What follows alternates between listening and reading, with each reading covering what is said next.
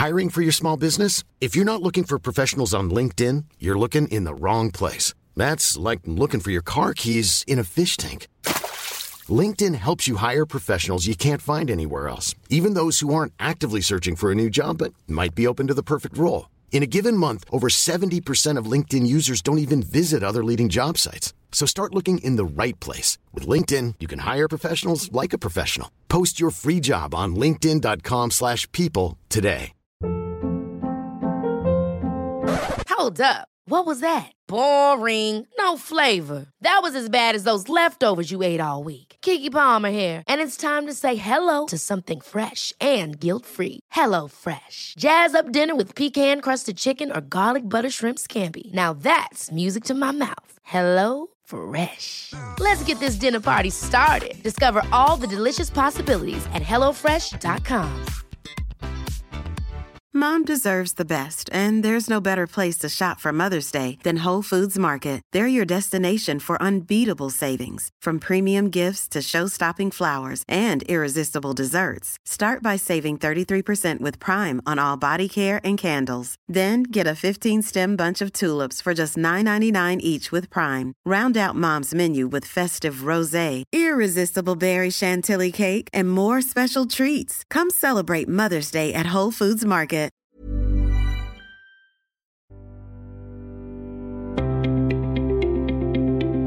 Varmt välkomna till Hälsopodden, en ny inspirerande podcast inom området hälsa och personlig utveckling. Jag som driver Hälsopodden heter Emma Bojemyr och arbetar som coach. Jag kommer att träffa de främsta personerna inom sitt område och ställa de frågor som du undrar över. Jag är så glad över att få presentera vår samarbetspartner Hälsokraft. Therese, vill du presentera dig och berätta mer om Hälsokraft? Hej! Therese heter jag och arbetar på Hälsokraft. En hälsokostkedja med 65 butiker och e-handel inom naturlig hälsa som i år firar 30 år. Hos oss hittar du ett noga utvalt sortiment med allt från kosttillskott, naturlig hudvård och produkter för hemmet som alla främjar en hälsosam livsstil. Oavsett vilka besvär du har eller om du vill få hjälp med att upprätthålla en hållbar livsstil finns vi här för att hjälpa dig med frågor och hälsorådgivning när du behöver det. Vi har också digital rådgivning via vår hemsida, halsokraft.se. Cecilia Tibell, legitimerad läkare, dubbelspecialiserad inom endokrinologi och invärtesmedicin samt grundare av Integrativa kliniken Stockholm tillsammans med arbetskollegan Marie Petersson. Legitimerad läkare, specialiserad inom invärtesmedicin samt utbildad i funktionsmedicin. Tillsammans jobbar de med patienter på Integrativa kliniken i Stockholm. Idag ska vi prata om integrativ medicin och gå in på temat utmattning. Välkommen Cecilia och Marie. Tack. Tack. Kul att vara här. Så kul att ha er här, verkligen. Vi ska börja med Hälsopoddens fem frågor. Och första frågan är, vad är hälsa för dig? Marie, känner du dig manad? Ja, jag känner mig manad. Um, jag tänkte på det igår faktiskt. Och jag tänkte på att det finns många olika perspektiv på hälsa. Om det är en, en fysisk hälsa eller en mental hälsa eller en spirituell hälsa. Så är det liksom olika svar på, på den frågan. Men för mig är det att ha balans i livet. Att jag kan må så bra så att jag kan göra det som jag vill göra. Att inte känna mig begränsad av min kropp eller min, min själ eller liksom mitt mind i någonting. Att ha en, en balans i livet. Ja, jag tror bara jag bara kan rakt av instämma i det. Och jag tycker att det, det är kanske när både kroppen och själen och psyket är i harmoni som, som man har sin hälsa. Vilket ju är en ganska tuff uppgift att uppnå faktiskt i dagens samhälle. Eh, Eh, som pockar uppmärksamheten kanske ifrån det ganska mycket. Mm. Verkligen. Ja. Om ni får ge lyssnarna tre enkla tips som snabbt kan förbättra hälsan, någonting som man kan börja med direkt. Vad skulle det då vara? Eh, ät inte skit, skulle jag säga. Eh, ja, men ät saker som du vet vad det är, som inte har en jättelång innehållsförteckning, som inte är ultraprocessat. Sov. Om du inte sover så spelar det ingen roll vad du gör för Mm. övrigt. Ehm, Du kan äta superbra, liksom, träna perfekt och göra allting rätt. Men om du inte sover, liksom, från, helst från tio på kvällen när man återhämtar sig som bäst innan midnatt. Ehm, och helst kanske åtta timmar. Om man inte gör det så, så hjälper det inte så mycket vad man gör för övrigt. Liksom. Ehm, och det sista skulle jag säga är att lyssna på dig själv. För att det finns så mycket råd och det finns så mycket tips och det finns så mycket så här, äh, olika personer som säger sig veta vad du behöver. Men egentligen så vet vi ju själva bäst. Lyssna inåt. Mm. Lyfta den liksom, intuitionen som vi har. Det är det jag försöker göra med alla mina patienter. Jag vet inte. Jag kan vara din guide. Jag har lite idéer om vad jag tror. Men du vet vad du behöver. Du vet hur mycket du behöver sova, vad du behöver träna, vad som känns rätt i dig, liksom i din kropp. Så viktigt. Fast jag tror att det där är lite svårt. Nu kommer jag komma med lite invändning. Jag skulle vilja säga andas. Mm. För det tycker jag är det som folk verkligen glömmer bort. Jag sitter med så många patienter som sitter med andningen här uppe. Och så syresätter de sig då jättebra, slash 99 procent, men det är inte bra. För det betyder att vi vädrar ur för mycket koldioxid i kroppen och det stör balansen. Så det är liksom, om vi inte andas så som vi ska, så, så funkar ingenting annat. Mm. Och sen tänker jag just att det här att inte äta skit, att sova, att lyssna inåt, det är ibland väldigt svårt. Så. Och då, bruk, då tänker jag så här, först är andas. Och sen det andra är att, alltså att säga att jobba med förutsättningarna. Vad kan jag göra för att inte äta skit? Ja. Jag tror de flesta idag som är lite hälsointresserade vet lite så. Det är så mycket som liksom går ut i medier och sådär. Det kan vara väldigt oklart dietmässigt vad man ska äta, men det är ganska klart att de flesta dieter går ändå ut på att man ska äta riktig mat. Så. Men det är huret som blir det svåra. Så. Och det är så här, vad kan jag göra för att underlätta för mig själv och göra de här sakerna som jag vet är bra för mig. Och sen det där med att lyssna inåt, det börjar tycker jag väldigt mycket med att andas. För när man får ner sin andning, när man hittar det lugnet, då kan man höra vad kroppen säger. Och själen säger. Det är många som nämner faktiskt an- andningen eh, Mm. just som ett tips. Eh, och det går ju hand i hand också med att börja lyssna på sig själv, att kanske varva ner och börja med Mm. andningen lite. Så jag tänker att de, de hänger ihop. Ja, för vad många gör när de ska få sin hälsa, det är liksom genast boka upp sig på x antal pass. Och så ska de följa någon sån här, jag höll på att säga broccoli och torskdiet. Och så, eh, liksom för nu ska jag vara så duktig och, och hälsosam. Och så, så är det precis tvärt emot vad de behöver. Och framförallt när man är som i min ålder, då, jag är ju den här berömda klimakterieåldern, så är många gånger det inte alls bra för min hälsa. Utan tvärtom, någonting som stressar min kropp och som min kropp inte mår bra av. Just det, så vilka tips summerade du det till Cecilia där? Ja, nej, men jag tänker att eh, tålamod eh, är en viktig faktor också. Andas, ha tålamod med sig själv. Eh, men också att bygga förutsättningar för att kunna göra rätt. Så. Och det kan man ju ta hjälp av sådana som mig och Marie med. För vi kanske kan ge tips på vägen. Ja, men om jag nu tycker det är jättesvårt att få till matlagning, vad skulle jag kunna göra då? Hur Härligt. ska jag kunna planera?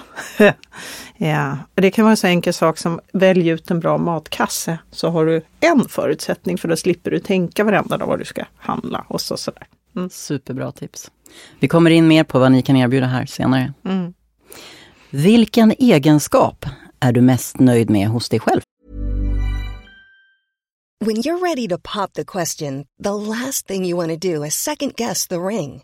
At Bluenile.com, you can design a one of a kind ring with the ease and convenience of shopping online. Choose your diamond and setting. When you find the one, you'll get it delivered right to your door. Go to Bluenile.com and use promo code LISTEN to get $50 off your purchase of $500 or more. That's code LISTEN at Bluenile.com for $50 off your purchase. Bluenile.com code LISTEN. Ever catch yourself eating the same flavorless dinner three days in a row? Dreaming of something better? Well, HelloFresh is your guilt-free dream come true, baby. It's me, Gigi Palmer. Let's wake up those taste buds with hot, juicy pecan-crusted chicken or garlic butter shrimp scampi. Mm. Hello Fresh.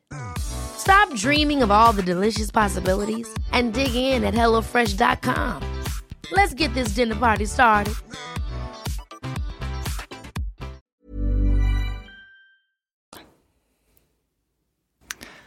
Jag är eh, mest nöjd med att jag är modig. För jag har alltid varit en ganska rädd person. Alltså jag var rädd för allt möjligt. Jag var jätteblyg när jag var liten och stod bakom mamma och tryckte. Liksom. Men jag satt ändå i TV4-soffan när jag gick i mellanstadiet och liksom berättade om någonting som var viktigt för mig. Jag var livrädd. Jag höll på att kissa på mig den där taxin som hämtade mig. Det var liksom hemskt. Ehm, men jag har alltid gjort allt det som jag är rädd för, oavsett. Ehm, det kan ju vara en ganska plågsam resa. Men jag har, jag har alltid haft en väldigt stark längtan efter frihet. Och mina rädslor har begränsat mig i vad jag har velat göra. Jag har haft en spindelfobi och så har jag jobbat bort den och liksom många sådana saker. Ehm, för att jag vill vara fri. Jag vill vara fri från mina egna rädslor. Eh, och jag har kommit ganska långt på den vägen för att jag har jobbat med det. Liksom. Men det krävs ganska mycket mod för att göra det. Och inte stanna i så här, the comfort zone och vara där. Så att mod är liksom att göra det som man egentligen är rädd för. Häftigt. Jag tror att jag är mest stolt över min nyfikenhet. För att jag, att jag känner att jag hela livet ändå alltid varit nyfiken och bara liksom varför då? Så det tror jag är en, en egenskap som jag tycker om hos mig själv. För att jag tror att det har berikat mitt liv ganska mycket. Så. Um, sen är jag lite sämre på uh, med de där med rädslorna, spindlar och så. Men, men jag tror att det, det, det, för det, det har skapat förutsättningar till exempel att jobba med det som jag nu gör och orsaken till varför jag utbildade mig från början. Så att säga nyfikenhet i att försöka förstå. Eh, och, så. Och jag brukar säga, jag är läkare, jag jobbar inte som läkare. Eh, det, det, är en väldigt stor del av min identitet och i det så har nyfikenheten varit en, en viktig faktor för att ta mig framåt. Mm. Det kan jag verkligen förstå. Så himla bra i, i ditt yrke och eller din livsstil, liksom, att, mm. att vara ständigt nyfiken. För det uppdateras ju hela tiden, råd och rön och vetenskap och allting. Eh, vad... ja, jag tänker, förlåt att jag avbryter, men jag tänker också framförallt att man behöver vara lite nyfiken på andra människor om man ska jobba med det som vi gör. Man, att man vill förstå, att man vill lära känna. Så, ja, att Absolut. man vill möta. Så, mm. Mm. Vad har du för dröm som du ännu inte uppfyllt? Ehm, jag har en dröm kvar. Nu får jag jobba med det som jag älskar med kollegor som tänker som jag. Liksom leva det liv som jag vill leva. Jag har väldigt mycket frihet. Ehm, men jag brinner ju för det här med stressrelaterad ohälsa och utmattning och jag skriver en guide kring det. Hur man skulle kunna läka det. Hur liksom det medicinska perspektivet men också ur liksom ett psykologiskt perspektiv, ett spirituellt perspektiv, liksom integrativ medicin, alla de olika nivåerna och också ur ett personligt perspektiv, hur liksom det, den resan som jag har gjort och fortfarande gör, för att kunna dela det. Det, det är min dröm just nu, att kunna få ut det och liksom dela det med fler. jag tror att det behövs. Är det så att du kommer släppa en bok? Jag hoppas det. Vi får Kul. se. Det är, det, är min, det är min bebis just nu. Härligt. Och nu har du outat det här i podden också. Ja, så. nu är det bara att köra. det är många som väntar. Känner du kraven liksom? Nej, nej jag skojar bara. Mm. Nej, men det, det, det känns som att det är viktigt att få, få alla de perspektiven och kunna dela det och dela med sig av det man själv har lärt sig på vägen. Att det kommer, det kommer liksom från det djupet, att jag har levt det. Kul. Jag ser verkligen fram emot boken, Marie.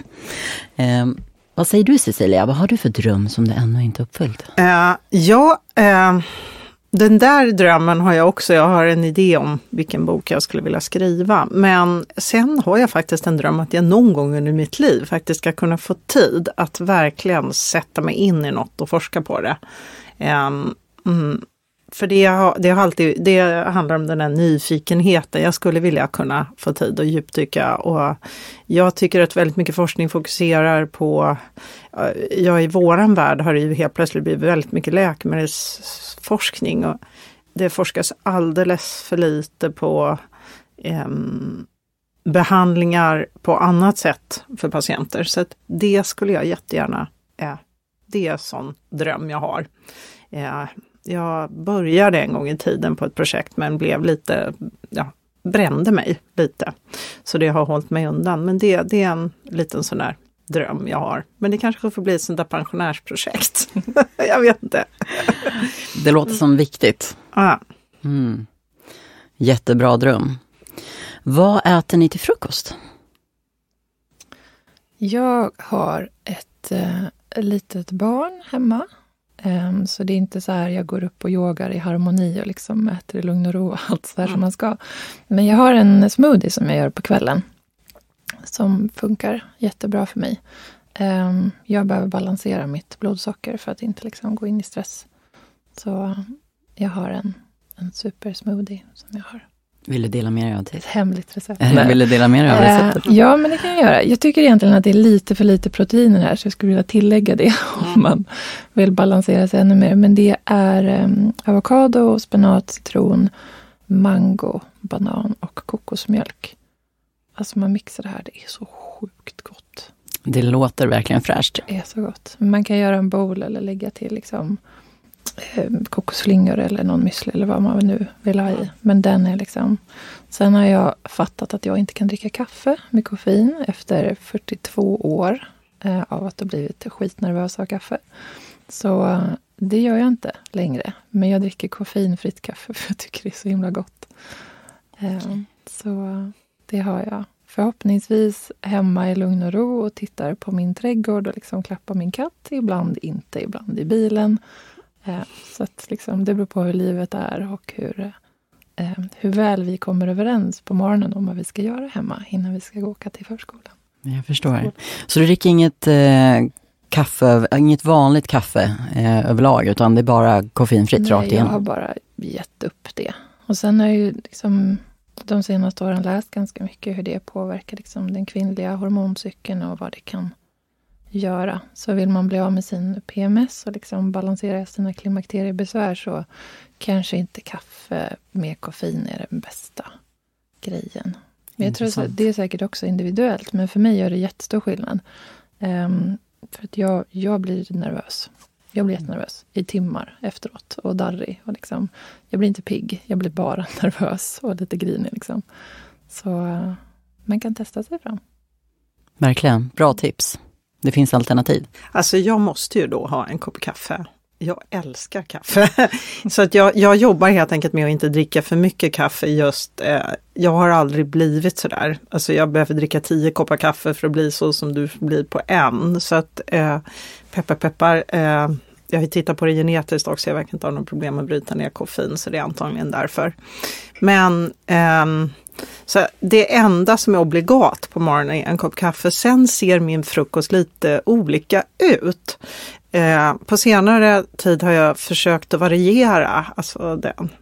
Det händer att jag äter en smörgås. Det får man ju nästan inte säga högt, men det gör jag på morgonen emellanåt. Det är klart man får. Ja, nej men jag tycker att det spelar ju roll vilket bröd man äter på, vad man har för pålägg och alltså eh, Ja, jag tror i sådana här hälsosammanhang så har liksom bröd ibland blivit nästan det värsta man kan äta. Men det, alltså, vi måste ju sortera på vad som är bröd och vad som är bröd så att säga. Eh, eh, jag äter emellanåt gröt med bär. Kanel, kardemumma tycker jag är jättegott. Eller overnight oats. Eh, med emellanåt någon form av yoghurt. Och lite frön och bär också. Så att hur min frukost ser ut varierar lite varje dag, men jag äter frukost varje dag. Och jag prioriterar att sitta en stund och äta frukost i lugn och ro. Det är nog den måltid på hela dagen där jag upplever att jag tar mig mest tid. Och det där började jag med väldigt tydligt när mitt första barn föddes. För det var en stund för mig och min man att vara lite själva. Så att jag, vet, jag köpte en espressomaskin till honom i födelsedagspresent. Wow. För att vi skulle kunna få ät, dricka en god kopp kaffe på morgonen. Och sen har vi liksom alltid gått upp lite tidigare och suttit och ätit frukost i lugn och ro. Och gör frukost åt varandra. Vad fint, det blir en stund tillsammans. Ja. Så att, så att det eh, så. Jag har i mm, också eh, ätit mycket omelett och scrambled eggs förut. Men jag är lite överkänslig på ägg så att jag får inte äta för mycket ägg. Eh, då, efter att ha gjort en sån här stor hälso eh, liksom försök till, jag tog bort gluten en period och gluten och mejerier och alla spannmål. Och, um, efter att jag uh, fick covid så jag mått dåligt. Så jag har liksom försökt att hitta nycklar till, till vad det är som är. Till slut så efter att ha gjort alla möjliga tester och försökt alla saker så tänkte jag att okej, okay, ja, det enda jag inte gjort är att faktiskt titta på sådana här födoämnesintoleranser och det visade sig att det som jag inte kunde äta var ägg. och vad är det man ersätter alla spannmål med och mejeriprodukter och sådär när man äter frukost? Förutom det, typ smoothie. Jo, det är ju ägg. Så det var ju, då var det så här, okej, okay, förstår. Mm. Mm. Okej, tack hörni. Nu är jag nyfiken på integrativ medicin. Vad står det för och hur särskiljer det sig mot traditionell medicin? Jag skulle säga att integrativ medicin det är att faktiskt även ta, alltså i den traditionella skolmedicinen idag, och den har inte alltid sett ut så ska man ju också vara medveten om, eh, så, så jobbar vi ju väldigt mycket med sjukt eller inte sjukt och sen en eh, läkemedelsbehandling av det. Eh, och i det där så är det, jag brukar säga att den traditionella sjukvården är jättebra på akuta tillstånd. Om du får ett akut ryggskott, om du får en lunginflammation, om det händer något akut, då är vi jätteduktiga på att ta hand om och behandla det här akuta. Och där har ju antibiotika och sånt spelat jättestor roll för att vi idag, i dagsläget kan behandla en del tillstånd som folk dog av för. Men det vi har tappat bort på vägen, och det här skyller jag på New Public Management väldigt mycket, det är de andra bitarna. Det är hur ser min livssituation ut? Ja, har jag verkligen bra relationer hemma? Eh, hur är det på mitt arbete? Vad utsätter jag mig för andra risker? Vad är jag exponerad för? Eh, både vad jag har för liksom fysisk, psykisk och emotionell stress, påverkar den min hälsa på något sätt? Så att integrativmedicin handlar ju om att ta in alla de andra bitarna i hur vi lever och att faktiskt försöka jobba preventivt och inte bara plåstra om ett nu. Och vi pratar inte om sjukt eller friskt utan vi, det finns också tillstånd där jag inte har hälsa jag kanske inte uppfyller kriterierna för en sjukdom, men jag har inte min hälsa. Och då kan vi jobba med det. Så jag brukar säga det är väldigt mycket både och istället för antingen eller. Intressant. Ja, och i det så finns det ju att ta in det som då i dagsläget definieras som alternativt. Nu kan man ju säga att många av de här naturläkemedel, örter och annat har ju använts under tusentals år som behandlingar för saker och ting. Och tittar man då på till exempel traditionell kinesisk medicin så är det ju ändå så att när man väl studerar och jämför så är det många gånger likvärdiga resultat. Men där har ju vi hamnat i någon slags övertro på att läkemedel ska lösa alla problem. Så, så att vi jobbar ju även, liksom knyter an till det. Du hade ju doktor Diamantis här. Absolut. Ja, som ju då eh, är, är, jobbar innan. Och, och, det som jag tycker är, är fint med traditionella eh, eh kinesiska och överhuvudtaget asiata tänket är att man, man tittar på mönster och sammanhang. Eh, vi har delat upp kroppen i små silos. Psyket är som en separat enhet och hjärnan en egen enhet fast psyket faktiskt styrs mest mycket utav hjärnan. Och hjärtat är en egen enhet och lungorna och så vidare. Och så glömmer vi bort helheten. Och många gånger så är det ju hela kroppen som är involverad även i sjukdomstillstånd. Så att jag skulle säga att integrativ medicin är att plocka in alla de här bitarna, kropp och sinne, själ och psyke och, och jobba med alla bitarna och försöka optimera eh, hela måendet. Mm. Jag tänker också att för mig är det att sätta människan i relation till evolutionsmedicinen. Mm. Hur är det tänkt att den här liksom, köttkostymen med innehåll ska leva? Och vi har gjort det ganska svårt för oss liksom, i den situationen som vi befinner oss nu. Vi har inte liksom, optimala förutsättningar att leva på det sättet. Men det är ingen som tar hänsyn till liksom, kvinnans menscykel i arbetssituationen. När är man mest kreativ? Eller liksom, vi går runt i plastskor och vi äter konstiga saker. Och vi skyndar oss hela tiden och mm. vi har lampor som håller oss vakna hela nätterna. Liksom skärmar som... Om man tänker... Jag brukar titta på min hund. Det är ganska lätt att vara hund. ja. Verkligen. hon lever som hundar ska göra. Hon är ute och nosar på grejer i skogen. Och hon liksom sover när hon är trött och sen är vaken. Så liksom det, det är lite lättare. Men att vara människa i den värld som människan har skapat är ganska svårt. Mm. Och bibehålla den här balansen och hälsan i alla de liksom, produktionskrav och yttre idéer om hur saker ska vara. Det är inte så lätt. Så för mig är det också att se så här, vem är den här individen som jag har framför mig och hur kan han eller hon hitta sin plats i det här som vi nu, den här matrixen som vi har hittat på, att vi ska leva i. Att liksom ta tillbaka till, okej, okay, vad är den cirkadianska rytmen? När ska vi ens sova? Hur ska vi äta? Alltså backa tillbaka till så här. Back to basics. Det har inte hänt jättemycket evolutionärt i liksom människan på väldigt lång tid. Mm. Eh, men det har hänt väldigt mycket liksom i det externa eh, utrymmet. Så för att kom, få komma tillbaka till det. Vad, vad jag också är nyfiken på, det är så här, vad skiljer integrativ medicin och funktionsmedicin? Eller eh, ingår funktionsmedicin i integrativ medicin? Absolut. Mm. Jag skulle säga att funktionsmedicin för mig är ett ben i det sammanhanget. Precis som traditionell då, sjukvård och så är ett annat ben. Mm. Men jag skulle säga att eh, för mig så handlar det och kanske lite om att integrativ medicin också fokuserar mer på det som du pratar om Maria, att vara eh, liksom personen i det här och inte bara på, på parametrar. Jag, jag, tycker att funktionsmedicin, åtminstone som vi definierar det i Sverige, ska vi då säga, för det är också lite annorlunda om man kommer till USA. Det är mycket tester ha, är att det är väldigt testfokuserat och att det är liksom eh, man ska skruva på ett värde upp eller ner. Och eh, att man kanske ibland glömmer att backa perspektivet och titta på helheten och bara säga så här, varför skulle det kunna vara så här? Kan det här hänga ihop med någonting annat? Jag hittar ju jättemycket trauman som folk faktiskt inte har bearbetat, som har påverkat deras hälsa flera år senare. Eh, det finns, det finns så många delar av att vara människa som jag inte riktigt tycker inte finns med i, nu ska vi säga, i det svenska konceptet funktionsmedicin. Ja. Vi har ju hos oss en samtalsterapeut som heter Nina som har jobbat eh, tidigare på Bragé-klinikerna med mycket ME-patienter och sådär.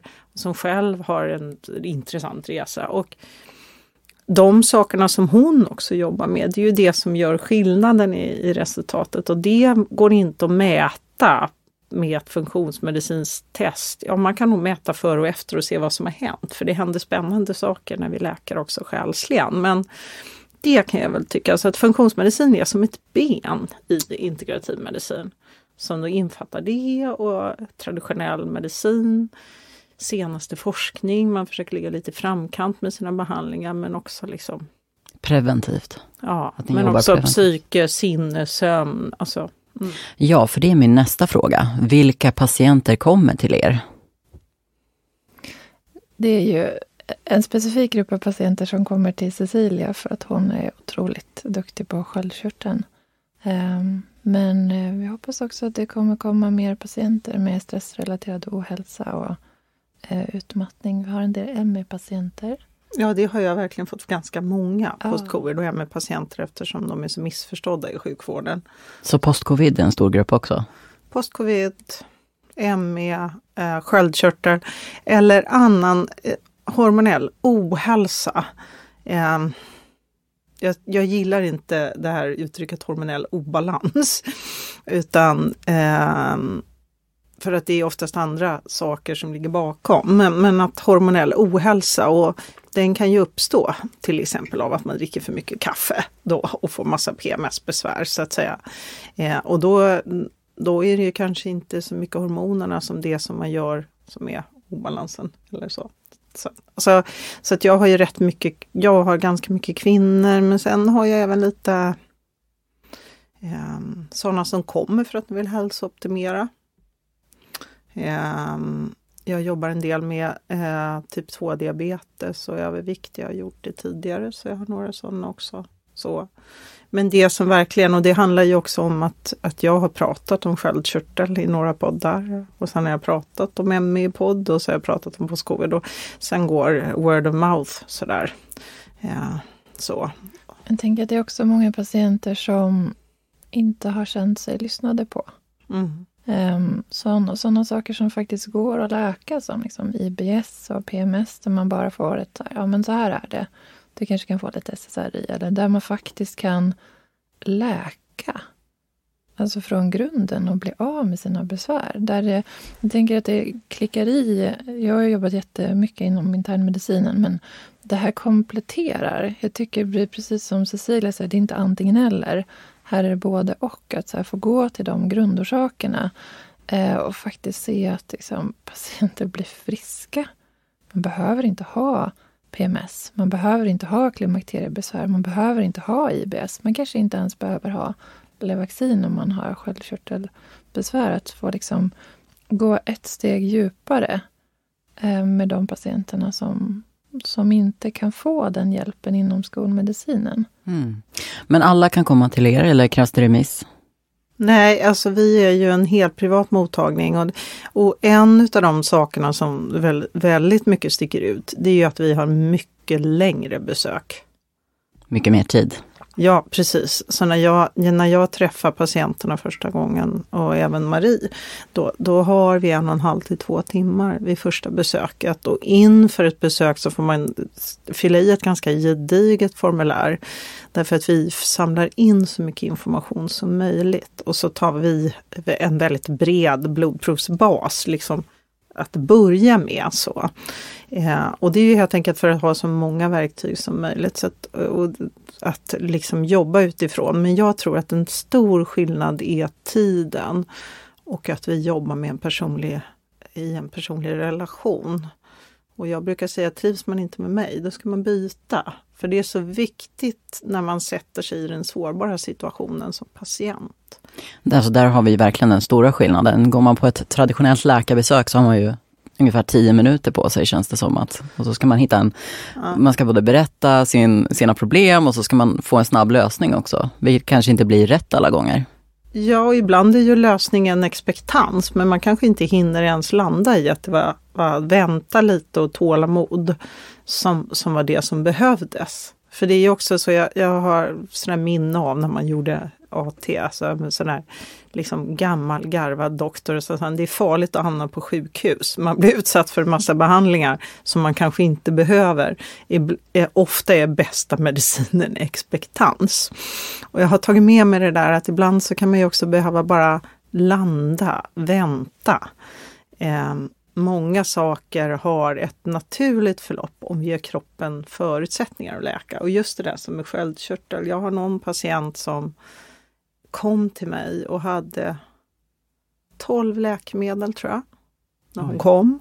Eh, eh, och ett sköldkörtelproblem. Och så skruvade vi lite på hennes sköldkörtelmedicinering.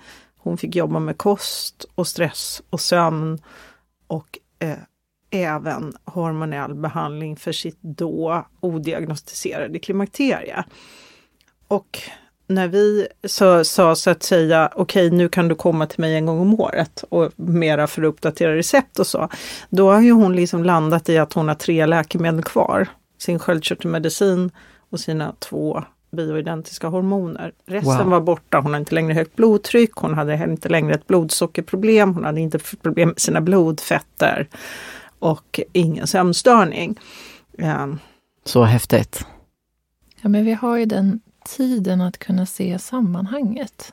Mm. Att liksom se hela bilden. Um, det går ju också att göra när man jobbar på vårdcentral, men det är lite svårare. Jag hade en dam som kom till mig som hade fått jättehögt blodtryck när jag jobbade på vårdcentralen. Och hon hade aldrig haft det förut. Och så var så här, men då har jag lite tid att fråga, är det något som har hänt? Mm. Istället för att bara så skriva ut ett recept. Och bara, ja, min dotter har flyttat in hos mig med sina tre schäfrar i min tvåa. Jag är så stressad! Bara, mm, vad tror du om att vi väntar lite? När ska hon flytta? Ja, men om liksom, x antal veckor. Kan inte du komma tillbaka hit då? Så kollar vi ditt blodtryck när hon har flyttat ut med sina tre schäfrar och ser om det är okej. Alltså det är en sån att se hela, hela bilden bakom. Um, och det var lite där det väcktes i mig, så här, det här. Men det är så här jag vill jobba. Det kom också en, en herre som hade gått på den här vårdcentralen i åratal och provat alla antidepressiva.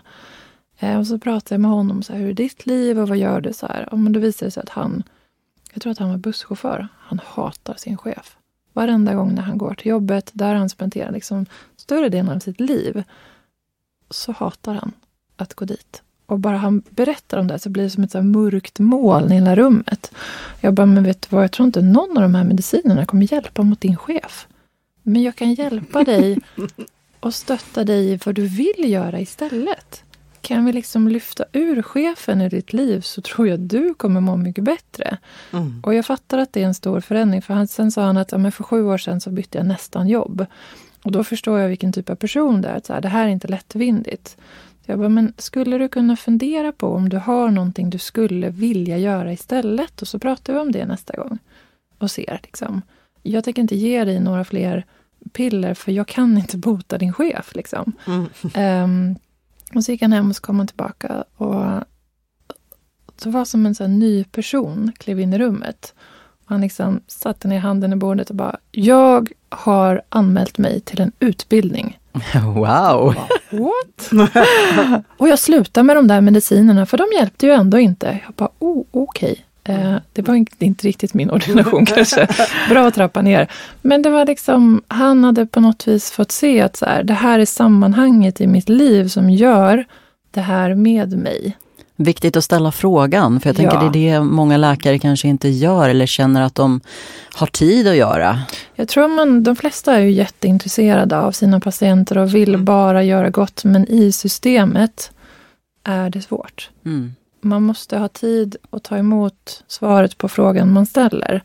Och har man inte det, då är det ju inte kanske heller etiskt att ställa frågan. Mm. Du måste kunna fånga det som, som kommer. Liksom. Och det är det som jag tycker så mycket om i hur vi jobbar nu. Att liksom jag får ställa alla, alla de svåraste frågorna. Mm. Liksom. Lägga pusslet. Ja. Vem är du? Vart är du på väg? Vad är det som får dig att och må bra. Liksom. Hur, hur ser dina relationer ut? Och allt det som Cecilia sa, liksom hela den biten. Och det är ganska sällan det är så här, ja men jag är allergisk mot mjölk som är lösningen på hela problemet. Det kan det vara, men liksom, inte så ofta. Mm. Utan det är mer så här, okej, okay, hur ser allt det här ut? Vad är det viktigaste? Och någonstans i samtalet så får man så här, ding, ding, ding, okej, okay, här. Mm. Det är de här sakerna. Och ofta är det ju liksom trauman som ligger under. Det är också min upplevelse att det är så här, okej, okay, det här är det som har format dig till den du är.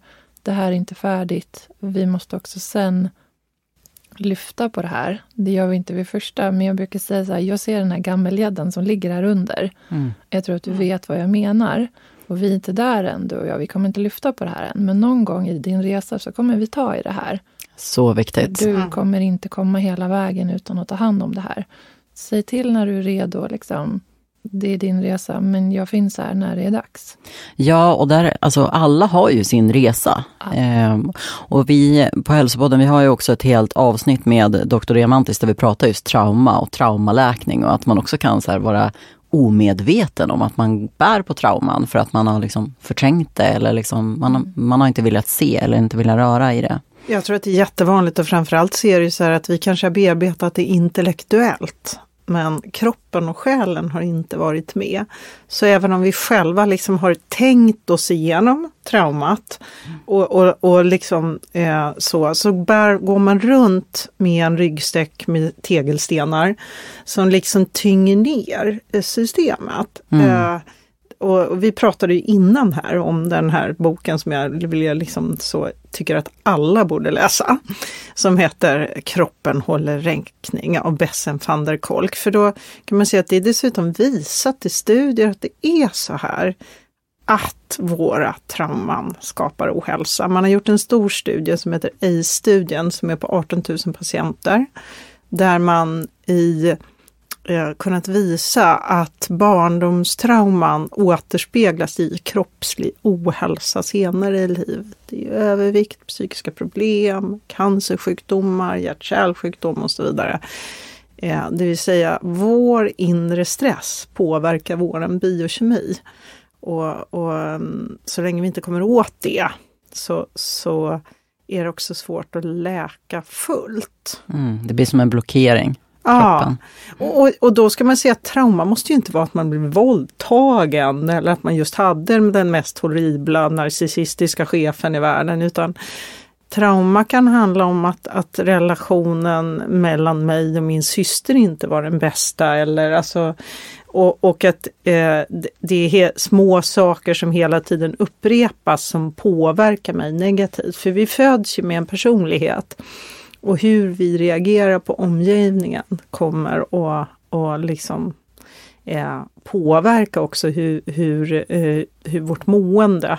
Jag brukar säga i den bästa fall så får man en eh, föds man in i ett liv där man har föräldrar som ger en en snygg verktygslåda av hög kvalitet och ett antal basverktyg med en manual hur man ska använda dem.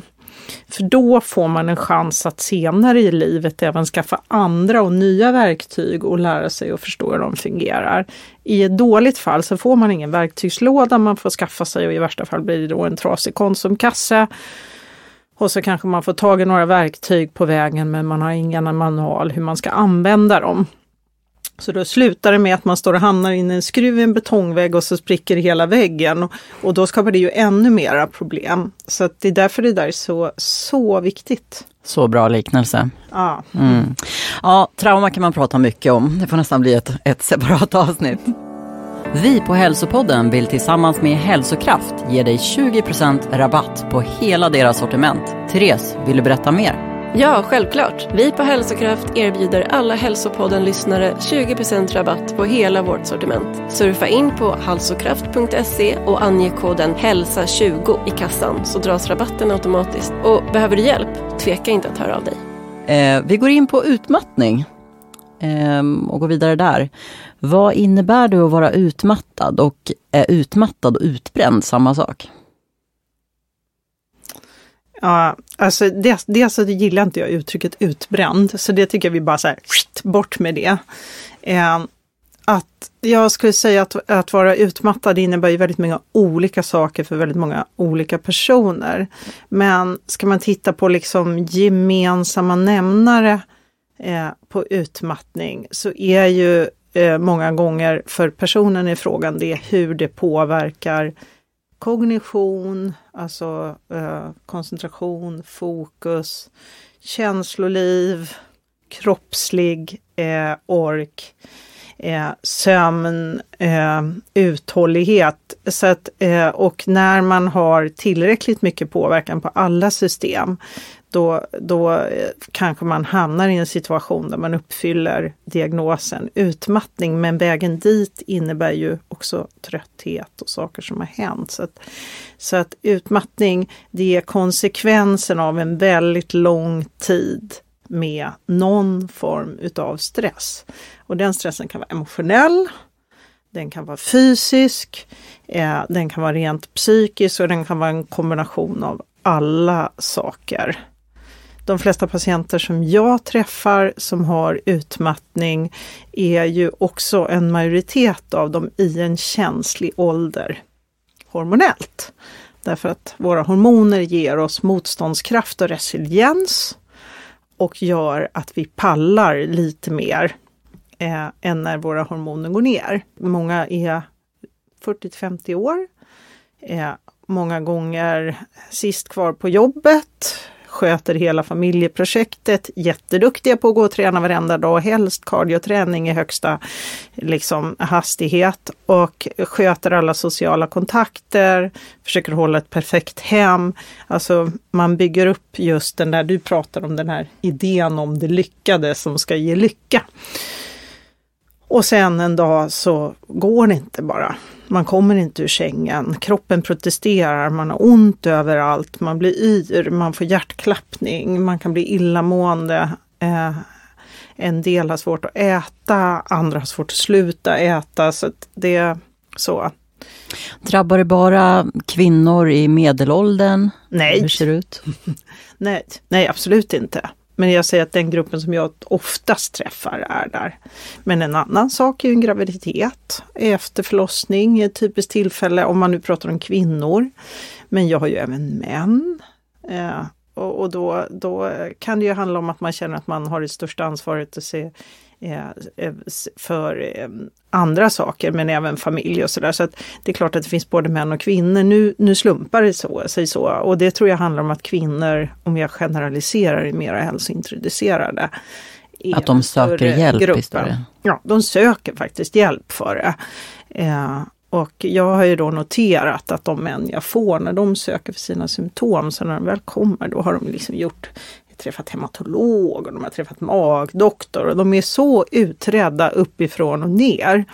De tror att något är fel på Ja, medan kvinnorna har fått då antidepressiva läkemedel som lösningen på problem och några kuratosamtal. så. Men, men jag tycker att utmattning är komplex men det, och det är summan av ett antal händelser som gör helt enkelt att till slut så protesterar kropp och sinne. Mm. Mm tänker att det är också frånvaro av äh, återhämtning. Mm. mm. Ja. Som, som tippar det. För man kan hålla det ganska länge. De flesta som drabbas av en utmattning gör ju inte det för att de är klena människor. Det har inte med det att göra utan de är oftast... Tvärtom skulle jag säga. Ja, de har varit stark för länge. De har ja. varit väldigt starka väldigt länge och det håller rätt bra. Man är duktig på liksom att kanske inte känna efter så mycket och, och hålla ut. Um, och det första man brukar plocka bort är liksom tiden för sig själv eller att ta den där andningspausen. Att när de små luckorna försvinner som man inte tycker att man har tid med och att man börjar tulla lite på sömnen för då kanske man hinner lite mer. Det är då det brukar falla. Att det kan hålla liksom i åratal på gränsen. Om man har lite huvudvärk, migrän, lite magkatarr. Liksom. Så. Men det är inte så farligt och det kan man liksom se bort ifrån. Mm. Men när man sen går ett steg till och börjar plocka bort den där lilla andetaget liksom, i bilen innan man ska hämta på förskolan. Eller plocka bort sitt yogapass. Eller liksom allt det som höll en lite flytande. Och det är då det tippar över gränsen. Jag förstår. Och du Marie, du har varit utmattad. Jag tänker att det kommer nog vara en livslång process för mig. Mm. Du får gärna berätta din resa. Ja, hur mycket tid har jag? Nej, men jag Hur tänkte faktiskt det? på det. Um, jag pratade med min mamma igår och så började jag tänka på så här, hur var det egentligen i gymnasiet? Jag ska inte vara så långrandig. Men jag minns att jag hade så här på kvällarna att jag var så trött. Alltså efter att ha varit i den miljön med liksom många människor. Det var ganska så högpresterande miljö. Det var mycket intryck. Det var liksom, jag var helt så dränerad. Och jag visste inte då att det fanns något som hette HSP, liksom High Sensitive Personality. Jag visste inte vad det var. Jag förstod inte så att jag är en person som är funtad på det här viset.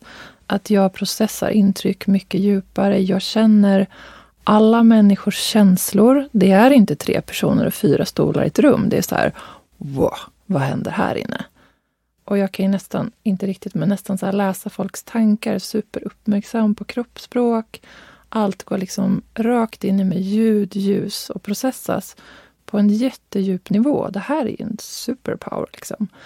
Men om man inte förstår den och inte fattar att så här, den här eh, köttkostymen behöver återhämtning i en så mycket större grad än liksom det, vad ska man säga, inom citationstecken normala ehm, så kommer det inte gå bra. Och jag visste inte. Det var ingen som berättade det här för mig. Så att jag har liksom återkommande, när jag ser tillbaka under åren, haft så här dagar när jag bara, jag pallar inte. Jag måste typ vara själv, prata inte med mig. Bara så här, gick inte till skolan, kunde inte jobba, la mig bara i sängen och bara så här. Jag vill inte vara här. Jag vill ligga under en sten och vara ett väldigt litet djur som ingen vill prata med idag. Liksom. En liten gråsugga, bara shh, tyst. Så, I två dagar ungefär. Och sen så bara, oh, ja men nu är det bra igen. Nu kan jag köra på.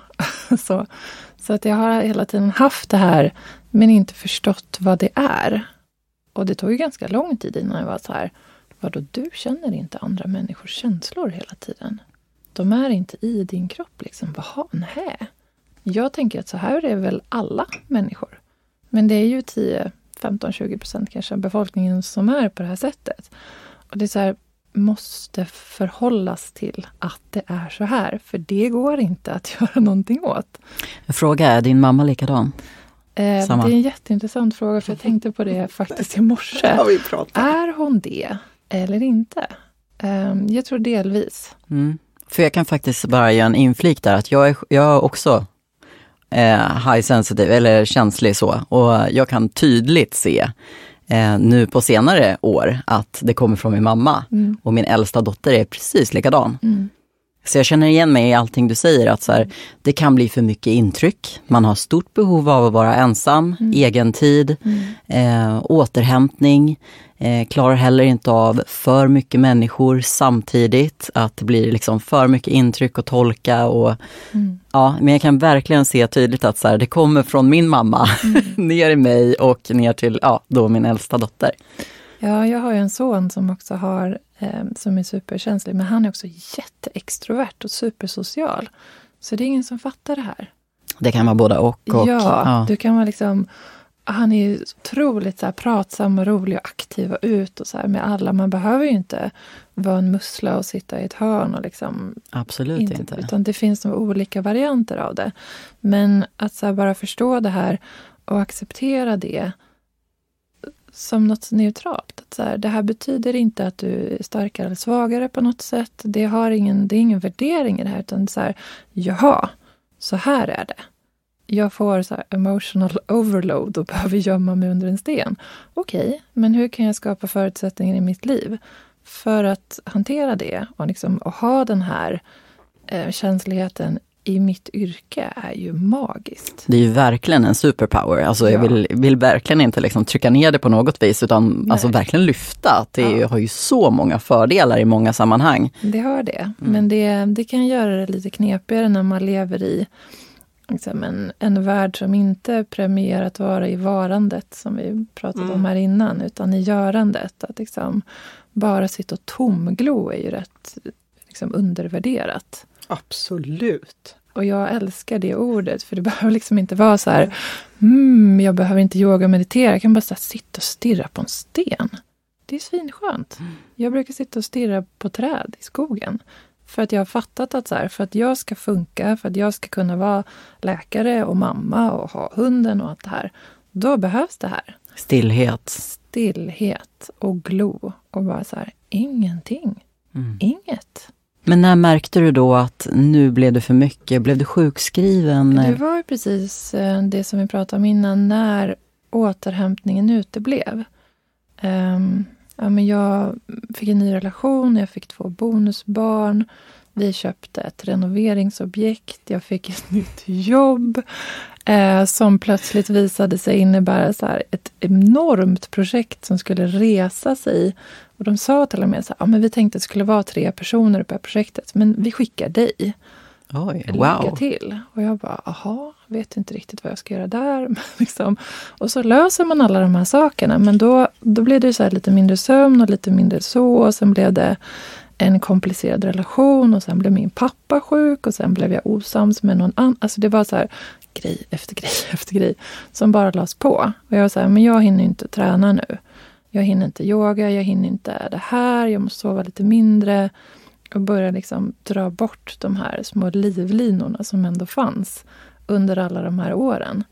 Och sen slänga in lite fler barn i en så här högkänslig persons liv. Det blir ju bara knasigt. För mycket.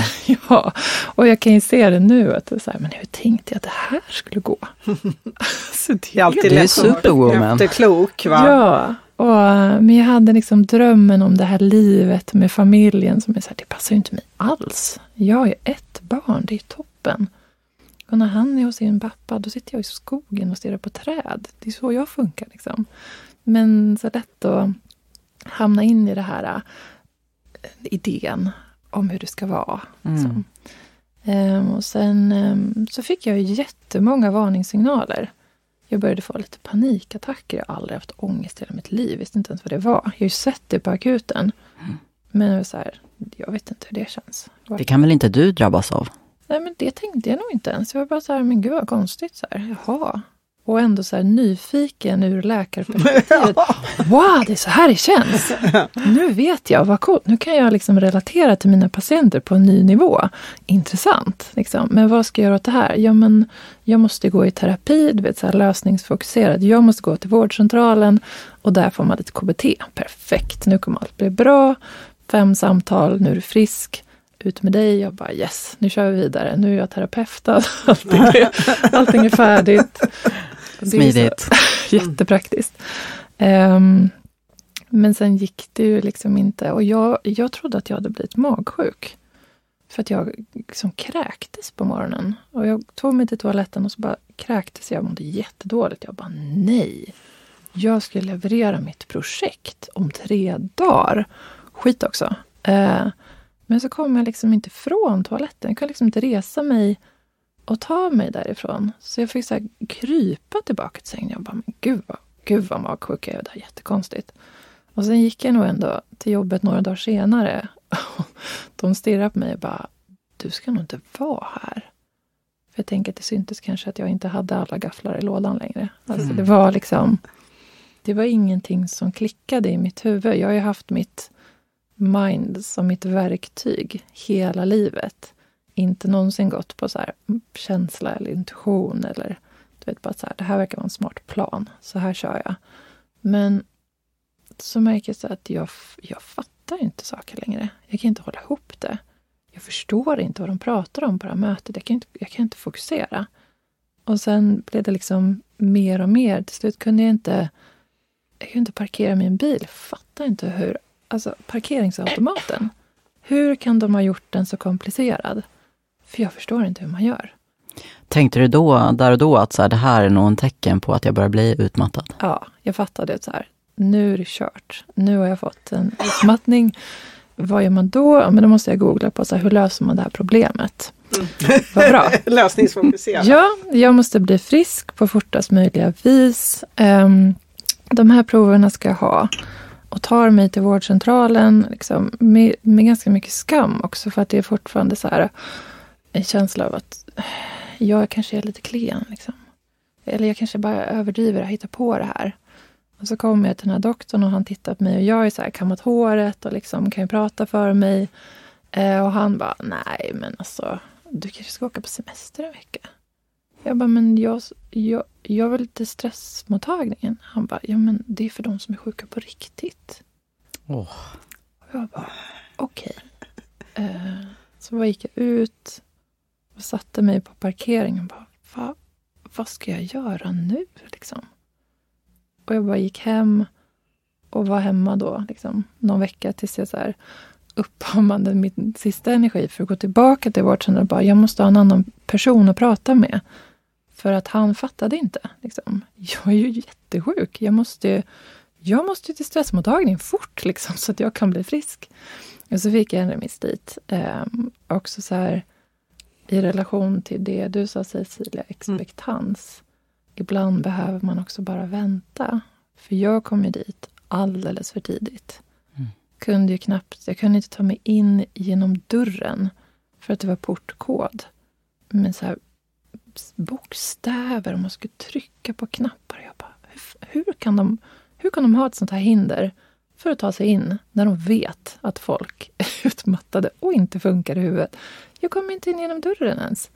Så det var ju alldeles för tidigt. Alltså man, det är också en fas när man faktiskt bara behöver backa och vila liksom i början av en utmattning och inte kasta sig in i någon rehabilitering. Hur lång tid tog det för dig att eh, återhämta dig och, och hur var resan tillbaka? Jag tror att jag var sjukskriven i nio månader eh, på heltid. Alltså en del av det var att jag inte hade så mycket minnesfunktion så jag kommer faktiskt inte ihåg allt heller. Eh, men sen eh, omorganiserade de sig på min arbetsplats så lämpligt så att min tjänst försvann. Eh, så att jag var ju blev arbetslös då Ehm, och det är svårt tycker jag, för det ligger så mycket det är så mycket stress i att vara sjuk och sen ha den här liksom, Försäkringskassan att förhålla sig till som hela tiden får en att känna att man liksom hittar på eller att man nog kanske inte är så sjuk som, man, som det sägs att man är. Liksom den skuldkänslan och den skammen som finns i det, den är ju halva stressen och sen den ekonomiska stressen. Liksom hur, hur ska jag nu klara mig så med mitt hus och mitt barn och min familj när jag har blivit uppsagd och har liksom minsta möjliga sjukpenning från att jobba så 150 procent som läkare. Det är en rätt brutal resa bara det. Verkligen. Den stressen tycker jag nästan var värst. Så hur ska jag klara mig? Eller hur, hur ska det gå och för varje månad bli så ifrågasatt? Så efter ett tag, mm, jag hittade ett jobb på 25 procent och sen kom upp till 50 så, så valde jag att så här, jag kan inte förhålla mig till den här stressen längre. Jag måste liksom på något vis skala ner allting. Så att jag, nu har inte alla möjlighet att göra det och det förstår jag. Men att slippa det, den relationen är så otroligt läkande mm. och så hjälpsam. För att inte ha någon som hela tiden är på en. Um, om det är det eller Arbetsförmedlingen eller vilken situation man än hamnar i. Att så här, faktiskt bara få landa i att så här, okej, okay, jag är fortfarande sjuk. Um, jag tyckte att det var väldigt svårt att gå en rehabilitering på stressmottagningen. Som var, den var fantastisk, men den är sex månader och alla andra började jobba. Och jag kunde inte det, för jag kunde inte laga mat med två ingredienser. Jag kunde ingenting. Jag kunde inte åka tunnelbana, jag kunde liksom inte knappt ta hand om mitt barn. Och det var så lång väg kvar. Um, så där var jag lite så här, okej, okay, men vad ska jag göra nu? Så jag satte ihop mitt eget lilla team med så här, en fysioterapeut och um, en psykolog som liksom skulle kunna, så jag skulle kunna fortsätta den här resan. Um, och har man en högkänslighet i botten så så tror jag den resan är ännu svårare. För att intrycken när man har en utmattning, det känns som att man inte ens har någon hud.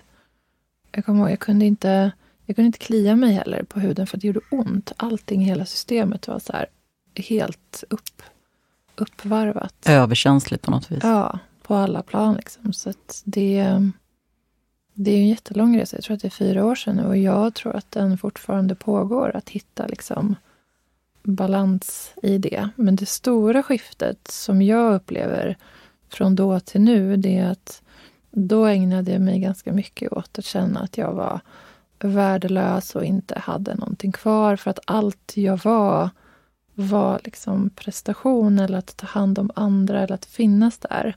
Om jag förlorar det här, vem är jag? Vad finns det kvar i mig? Liksom, vad, vad, är min kärna? Vad är det liksom?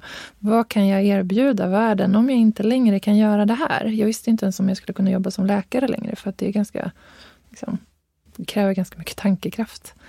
Um, men det skiftet som har varit har ju handlat om att hålla mig själv med någon sorts kärlek i det. Att komma till att det räcker med det jag är att jag är liksom omtänksam och jag är inkännande och jag liksom, att jag har en massa saker som jag är, som jag kan erbjuda. Även om jag inte, jag kanske aldrig får tillbaka min så superskarpa hjärna, men det är okej. Det är lite frustrerande. Eh, särskilt om man har skitsmarta kollegor. Men, men det är också okej att så här, okay, det här var min resa, de här sakerna har jag lärt mig. Och när jag vad ska man säga, tar mig ett återfall då och då. För det händer fortfarande att här, jag passerar en gräns och känner så här, nu kommer det tillbaka. Eh, att inte bli arg och inte bli rädd och inte börja slå på mig själv utan så här, okej, okay, lilla vän, vad behöver du idag? Självkärlek. Ja, och det låter så jävla klyschigt. Och det är så svårt att komma dit. Det har tagit så lång tid. Jag är inte helt där liksom. Men att ändå så här vara sin egen vän och så här, okej, okay, jag, jag förstår att jag har gjort det här nu. Eh, jag har passerat alla gränser. Vad, vad kan jag göra för dig? Eh, och inte så här, det kommer vara bra om fyra dagar. Utan så här, det tar den tid det tar. Det är okej. Okay. Slappna av i det här. Mm. Håll dig själv. Liksom. men jag vet att jag bara behöver sitta i, i den här ångesten eller i det här när allting är helt grått. Liksom. Det är okej okay också att det är så. Um, för jag tänkte på det när vi pratade om trauma, att vi har ju hittat på att det finns olika typer av känslor som är olika bra. Mm. Alltså de här högvibrerande känslorna när man liksom är positiv och glad och härlig, woho, att de är mycket bättre än att vara i sorg eller vara arg eller vara liksom, ha ångest. Att det finns en värdering där. Det väl lite skifte också tänker jag. Så här, för när jag, redan när jag var så här, liten, eh, nu är jag 37, men jag växte upp med så här, om man gråter, då är det så här, men var inte ledsen. Var inte ledsen. Mm. Och, och, idag så tycker jag ändå att man har, man försöker i alla fall uppfostra sina barn att så här, varför är du ledsen? Kan du berätta? Liksom, man, idag är det lite mer tillåtande, mm. upplever jag. Att man, det kanske sker en, ett skifte just nu, att liksom, man pratar mer om känslor och, och, hur viktigt det är att känna alla känslor och sätta liksom, ord på det man känner. Men jag tror att förr, eller liksom, tidigare i uppväxten, så ja, man skulle vara glad och man skulle vara tacksam och det var mm. viktigt. liksom. Och då får man heller inte de här redskapen eller verktygen som vi pratade om, att hantera allting som händer i livet. Nej, men jag tror fortfarande, alltså på ett personligt plan så har vi svårare att sitta i sorgen eller ledsnaden eller rastlösheten. Att bara så här, skapa en distans till det. Det är därför jag gillar meditation så mycket. Att så här, detach från det. Att så här, åh, idag, nu känner jag en känsla av det här. Mm -hmm, Okej. Okay. Men att vara stilla i det och bara låta det också vara där. Jag tycker fortfarande att det är svårt. Idag tar vi upp telefonen istället. Ja. Kollar Instagram och ja, TikTok. Ja. Vad kan jag göra för att komma ur det här liksom snabbt? Mm. Men det är inte det som är grejen. Det är ju bara, det här är min personliga uppfattning, men att känslor är bara liksom energi som, som passerar. Och det håller kanske ja, men 90 minuter om du får en riktigt brutal panikattack. Bara så här, låt den komma. Jag här, hej, det är ju, säger ju läkande, ja. att omfamna sin ångest. Ja. Alltså, eh, eh, jag har en, en psykoterapeut som, som jag har ett samarbete med också som heter Lena Kjellqvist som är ordförande då för Föreningen för integrativ medicin och hälsa där jag även sitter i styrelsen och som, som eh, vi har startat en podd som heter både och istället för antingen eller och där hon pratar om, som hon har tagit från buddhismen faktiskt, embrace your crisis. Och jag tycker det är så bra uttryck, alltså att våga vara i sorg, att, att förstå att även de här negativa känslorna är faktiskt inte farliga. Hur stöttar man kroppen då att läka sig själv i utmattning och hur ska man leva för att inte bli utmattad? Det första jag tror att man ska förstå är att du kommer aldrig komma tillbaka till den personen som du var. För den personen har gjort dig sjuk. Alltså att man inte ska tänka tillbaka och inte ha allt det som man gjorde innan som någon sorts mall för hur man vill att det ska bli igen. Um, och min personliga erfarenhet är att det faktiskt blir ju bättre när du lär dig att inte vara den personen eller vara i de sammanhangen som har gjort dig sjuk så kan du ju få en helt ny resa som faktiskt kan vara väldigt mycket bättre än den förra. Bli version 2.0 av dig själv. Ja, Det precis. nya jaget. Ja, men kanske ett mer liksom ett, ett mjukare, ett lite mer innerligt jag. Eh, ett lite mer så inkännande jag än det som var innan. Jag tror det svåraste, mm, i alla fall för mig, var acceptans. Så här, så här är det. Det här kommer inte försvinna om två veckor. Eh, att inte ha någon idé om hur lång tid det ska ta. Man får ju ett så här ungefärligt av Försäkringskassan att om en ungefär ett år så kommer du vara frisk. Man bara yes, toppen. Och sen kommer man till det där året och bara jag mår skit. Nu är året slut. Ehm, det blir som en, en andra liksom smäll. Att så här, jag följer inte ens mallen. Ehm, så att, att vara i acceptans i en svår situation Hjälper. hjälper så mycket. Det är så svårt, men det finns ingen annan väg att gå. Och jag tycker ofta, nu har inte jag haft så jättemånga patienter med ME, men jag känner att de ibland har landat lite i det, för de har varit så sjuka så länge.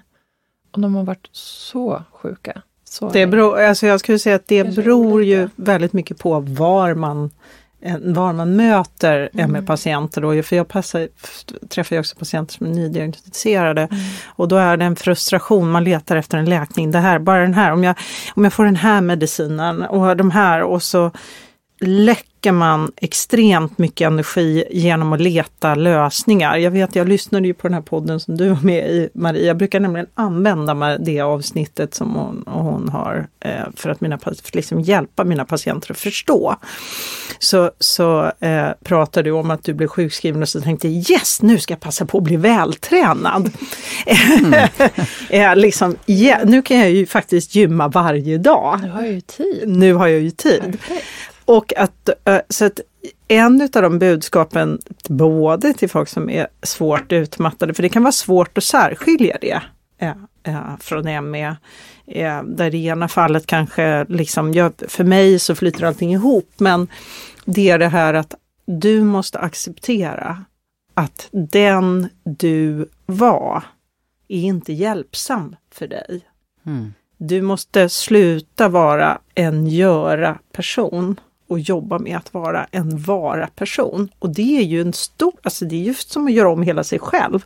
Man har helt ett, levt ett helt liv med just det där, mitt huvud är min vän, med, uh, jag kan lära mig allting ganska snabbt, Uh, allting går fort i huvudet på mig och så helt plötsligt så står allting stilla. Och alla åtgärder som tidigare gav mig energi tar nu istället energi. Mm. Och det tror jag, det är den, nästan den som är tuffast för de flesta. Det är inte så svårt att tänka att jag kanske borde ta hand om min egen matlagning och jo, jag förstår att jag behöver sova mer och, och sådär. Eh, och är till och med huret eh, kan vara. Men det här att acceptera att så som mitt liv såg ut förut, som jag tyckte var ett bra liv, inte var bra för mig. Och det är inte det jag ska sträva efter.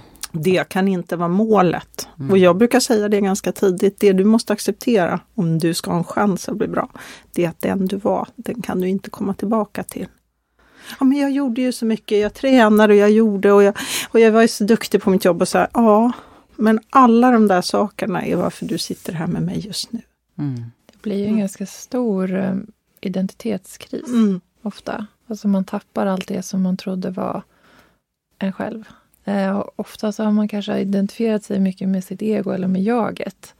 Det här kanske är en helt annan podd, men att eh, kunna backa på något vis till vad finns det kvar här? Ehm, och vad finns det kvar när allting annat försvinner? Vad finns det i mig som alltid har funnits? Mm. som är oförstört. Som fanns liksom när jag föddes, som kommer finnas när jag dör. Och gå tillbaka till det, så här, det finns ändå någonting här. Eh, och för mig är det som är kärnan och allt det här andra, våra beteenden och våra känslor och våra tankar. Det är liksom saker som har skalats på. Ehm, och hitta någonstans här, det finns någonting värdefullt i mig som inte handlar om att jag tar hand om alla mina vänner eller jag är skitduktig på mitt jobb eller jag tjänar massa pengar eller jag är jättesocial. Alltså att hitta, vad finns det här inne? Alltså var nyfiken på det och liksom utforska det. Men det som jag tycker är svårt också, det som du säger Cecilia, att allt det jag gjorde förut som fixade det här, det funkar inte längre. Det hjälper inte. Jag minns så tydligt att jag älskade att gå och basta med mina tjejkompisar. Det var liksom, då fick jag massa energi och det var så härligt och det var liksom nervsystemet slappnade av och sen när jag var på väg in i det här så hade vi just en sån kväll. Jag bara sitter där och bara så rastlös, jag mår dåligt, jag känner att jag kan inte vara här. Vad ska, vad ska jag göra nu? Ingenting av det som jag tidigare har, liksom, som har hjälpt mig, det funkar inte längre. Jag mår fortfarande skit efter den här bastukvällen. Då började jag bli lite rädd, för att det var så här, okej, okay, nu... Och till och med kan, kan, kan göra dig värre. Ja, det blev ju värre. För att det var liksom i sociala sammanhang och det var mycket intryck och det var liksom allt det som har varit roligt förut var så här outhärdligt. Um, det tyckte jag var jättesvårt. Att liksom, och sen få verktygen som är mycket så här, i varandet, att hitta tillbaka till kroppen. Jag vill inte vara i kroppen. Det var extremt oskönt att vara i min kropp. Det var liksom stökigt och det var oroligt och det tryckte där och det gjorde ont här. Jag vill inte vara här inne. Liksom. Mm. Det är ett jätteomysigt ställe att vara på. Varför säger jag att jag måste vara här? Um, och till slut så hittade jag så här, med den här fysioterapeuten mina fötter. Det var alltid lugnt där. Avslutningsvis, vilket tips skulle ni vilja ge våra lyssnare? Angående vad? Angående utmattning, eh, ja, temat. Jag, jag, tänker att ett tips till alla är väl egentligen, eh, jag brukar säga, eh, jag är ju, tillhör ju de här då som har lite svårt att, att få till meditation. Jag blir rastlös av att sitta still för länge i, i den situationen. Men, men det, att hitta ett sätt att ha ett andrum någonstans.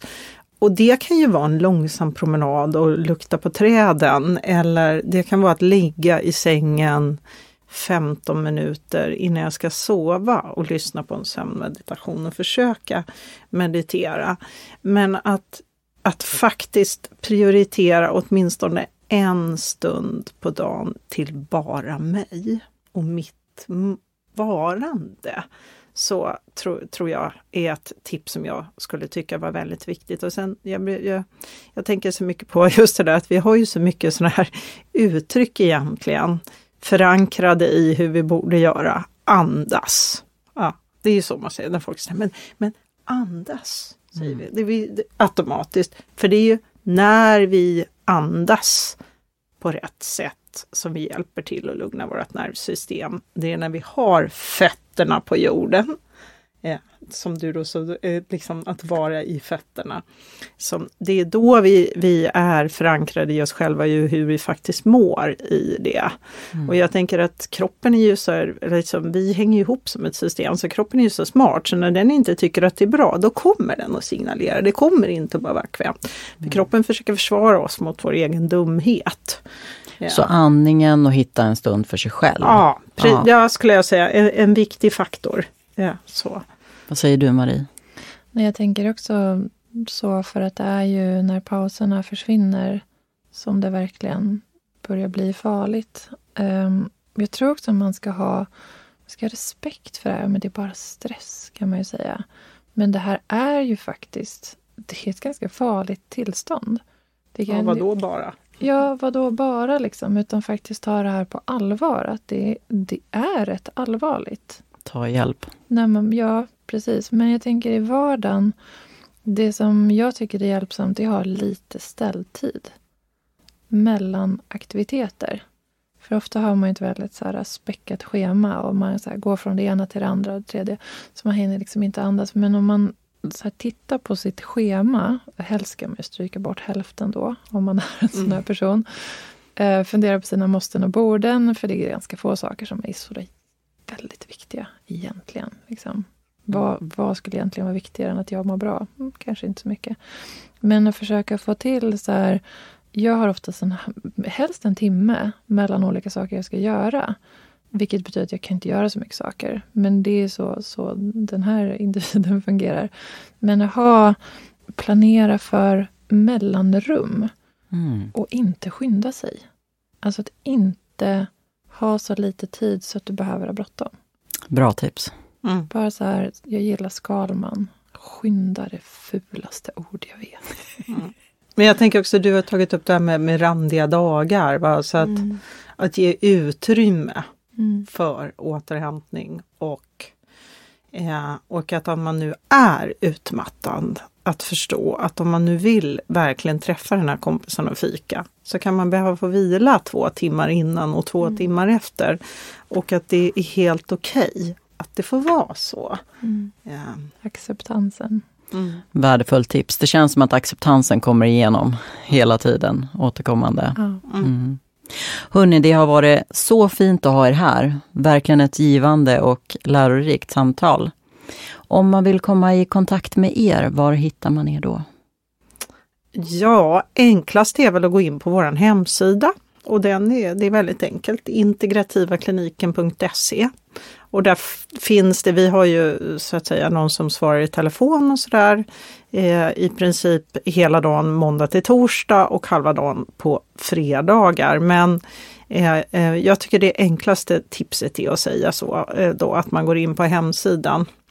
Eh, har man jättesvårt med datorer, för så kan det ju vara, då kan man ringa 010 30 30 780 och då dagtid få komma i kontakt med våran undersköterska som är fantastisk på att hjälpa till och se hur vi eventuellt skulle kunna hjälpa till. Mm. Finns också på Instagram. Ja, fast vi inte så... Vi har ju än så länge valt att vara gula sidorna. Det var någon som sa, men ni, det händer ju ingenting på er hemsida och, sådär, och Facebook och sådär. Och så sa jag, men alltså ska man hålla på med sociala medier, då måste det få ta tid. Och i den tiden som vi har just nu så har vi inte den tiden och inte den marknadsföringspengen.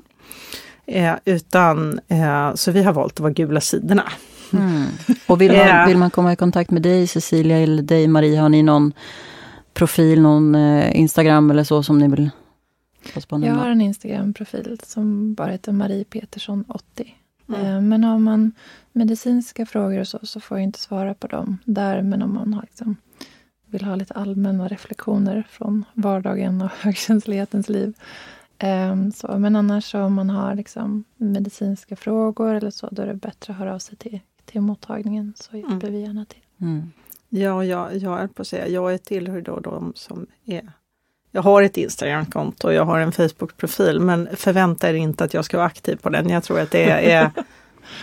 kan det vara... Ja, när jag la nog ut att vi var i Las Vegas på utbildning på Instagram i december. Så att jag, är, jag, eh, jag håller mig en, på en armslängds avstånd från sociala medier för att det, eh, det är sådär apropå det där med att plocka bort. Det låter sunt. Hörni, tusen tack för att ni gästade. Tack själv. Tack själv för att jag fick vara med. Tack. Tack så mycket för att du har lyssnat idag. Önskar du förändra ditt liv och dina resultat? Då kan du bli coachad av mig genom att gå med i mitt coachingprogram Förändra ditt mindset, förändra ditt resultat. Läs mer på halsopodden.se. Ta hand om dig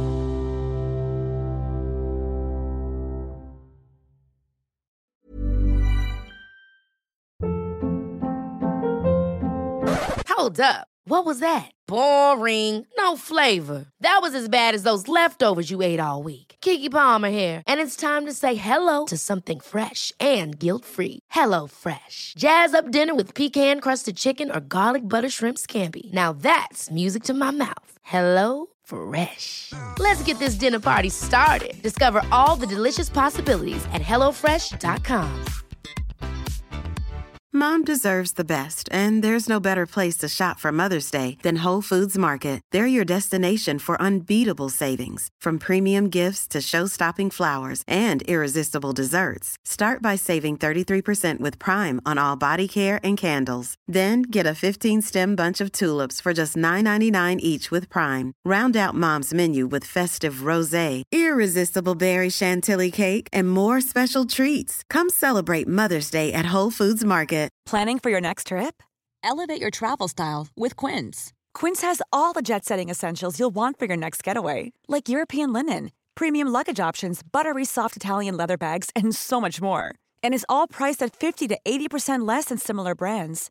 Plus, Quince only works with factories that use safe and ethical manufacturing practices. Pack your bags with high-quality essentials you'll be wearing for vacations to come with Quince. Go to quince.com/pack for free shipping and 365-day returns.